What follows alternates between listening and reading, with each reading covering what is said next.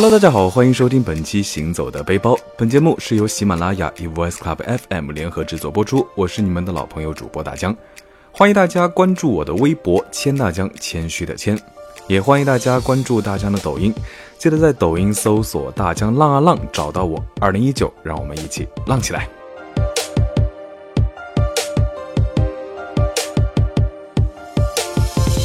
继金庸、古龙的武侠小说之后呢，传播最广最受欢迎的中文小说大概就要数天下霸唱的鬼吹灯系列了。那大江呢，其实也是非常喜欢盗墓探险的小说，以前也是晚上玩手机，经常看着看着就天亮了。书中呢有很多地方其实在现实中都是有原型的。那最近大江刚刚看完鬼吹灯系列的巫峡关山啊，书中描写的玄关神奇又玄妙，主角们寻找地仙村的冒险也是十分的惊险刺激。看完书呢，大江觉得还不过瘾，想找一些像小说里面一样的小众秘境探险。找来找去，就发现了山西宁武县的悬空村，让大江眼前一亮。悬空村历史悠久，早在明朝的时候呢，十几个逃荒的乡民发现了一片山清水秀的世外桃源。这里地势险要，易守难攻啊，村民们就将房屋修建在悬崖的半山腰处。山腰后呢是茂密的丛林，危难时可以供人躲避。到了清朝的乾隆年间，村子发展的初具规模，近年来才开发了旅游项目，整个村庄都是建在山崖上，就像空中楼阁一样。进村呢也需要经过一条陡峭的山路啊，还好大家没有恐高症，所以买好车票就出发去探险。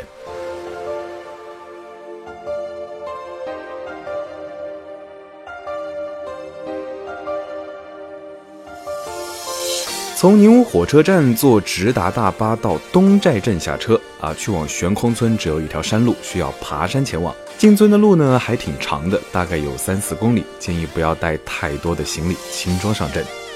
好在沿途的风景也是挺美的，走在石头砌成的小路上呢，感受山里的宁静祥和。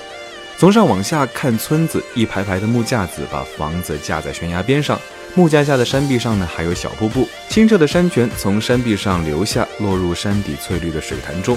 山间里呢也是云雾未散，村庄里的炊烟袅袅，整个村庄似乎都有了几分仙气。爬了好一会儿的山呢，终于踏上了木栈道，正式的进入村庄。我们找了村子里最好的一家民宿，房间干净整洁，装修的还挺雅致的，阳台的风景也非常好，还有特色的炕房。冬天睡在炕上呢，应该是超级暖和的。那这个季节山里气候非常舒适，住普通标间就可以。那因为今天的车马劳顿再加上爬山，说实话已经挺累了，所以呢打算早早休息，养足精神，第二天好出去玩。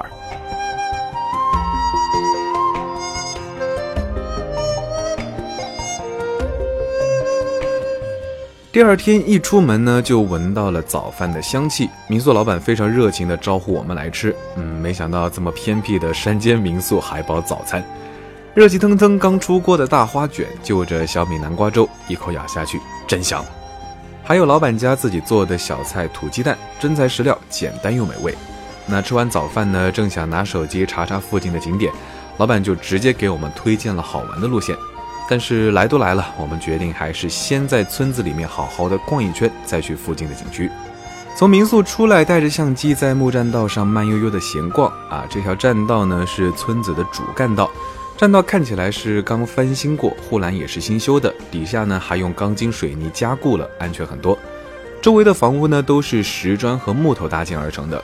不知不觉走回了村口，才发现了一个水渠，山泉水顺着水渠从山坡上流下来。昨天上山的时候太过匆忙，都没有注意到。捧一把山泉水洗了把脸啊，再漱一漱口，整个人都神清气爽。在村子里拍照最好的地方呢，还是进村的门楼，整座门楼都是木质结构，木头呢都很有年代感。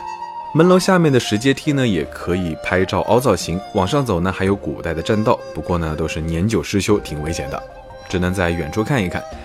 喜欢拍风景照的朋友们呢，十分推荐带无人机来航拍。俯拍的古村山崖栈道，还有山底的水池，简直是绝美，绝对不会让你失望。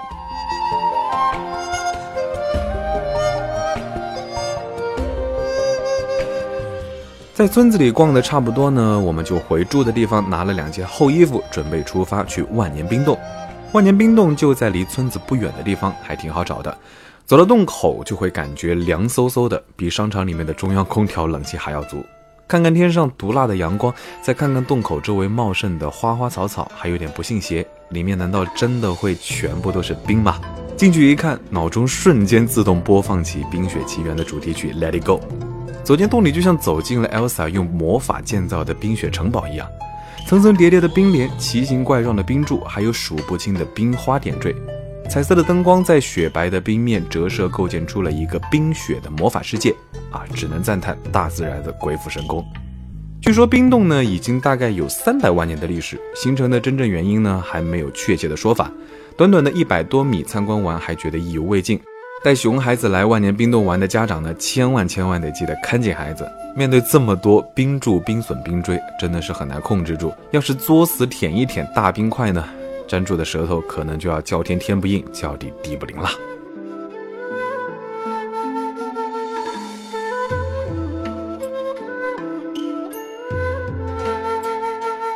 参观完冰洞呢，差不多就到了午饭时间。民宿老板开了一家土菜馆，回去吃完还能睡个午觉，岂不美哉？午饭呢是农家小炒肉、炖土鸡、韭菜炒鸡蛋，柴火大灶呢炒的菜就是香，锅气足，还有烟熏的香味，新鲜热辣的食材，浓烈的灶火风味，都是城市里难得一见的美味。平时吃的东西呢，加工的太精细，反而失去了一部分食材本身的味道。简单粗暴的烹调方式呢，使食材的本味浓烈起来，入口就有一种冲击力，刺激着每一个味蕾。这个可不是普通的好吃，是好吃到飞起。下午在等待拍摄晚霞百无聊赖的时候呢，就跟附近推销土茶叶的老大爷闲聊了起来，才知道这里整个村子的人呢其实都姓王。先祖据说是明朝的将领，明末农民起义的时候为了保护皇子逃到了这里隐居。传说崇祯皇帝的四皇子还有一张皇室的藏宝图，记载着崇祯皇帝生前转移的金银珠宝地点。听老大爷这么一说呢，大江不禁有些心思活络啊！如果带上金属探测仪来搜山碰碰运气，说不定就一夜暴富，走上人生巅峰了吧？好吧，只是想想，当然是不可能的。现在的村子呢，大部分的年轻人都出去打工了，留下来的大多数都是行动不便的老人。山中的交通呢，也不是很方便，买点生活用品都要经过很陡峭的山路。那跟我们聊天的老大爷呢，今年也已经70多岁了，儿女都不在身边，每天干完农活就是抽烟。跟老大爷聊了很久，还觉得挺投缘的，想送条好烟给他，但是大爷呢坚决不肯收，只好买了几斤茶叶和野山菌。大家来这里玩的话，有条件其实可以多买一些老人卖的山货，顺带呢可以带一些生活用品给他们，就算是只是聊聊天，老人们也会很开心的。希望我们这一点绵薄之力可以给留守老人们一些温暖。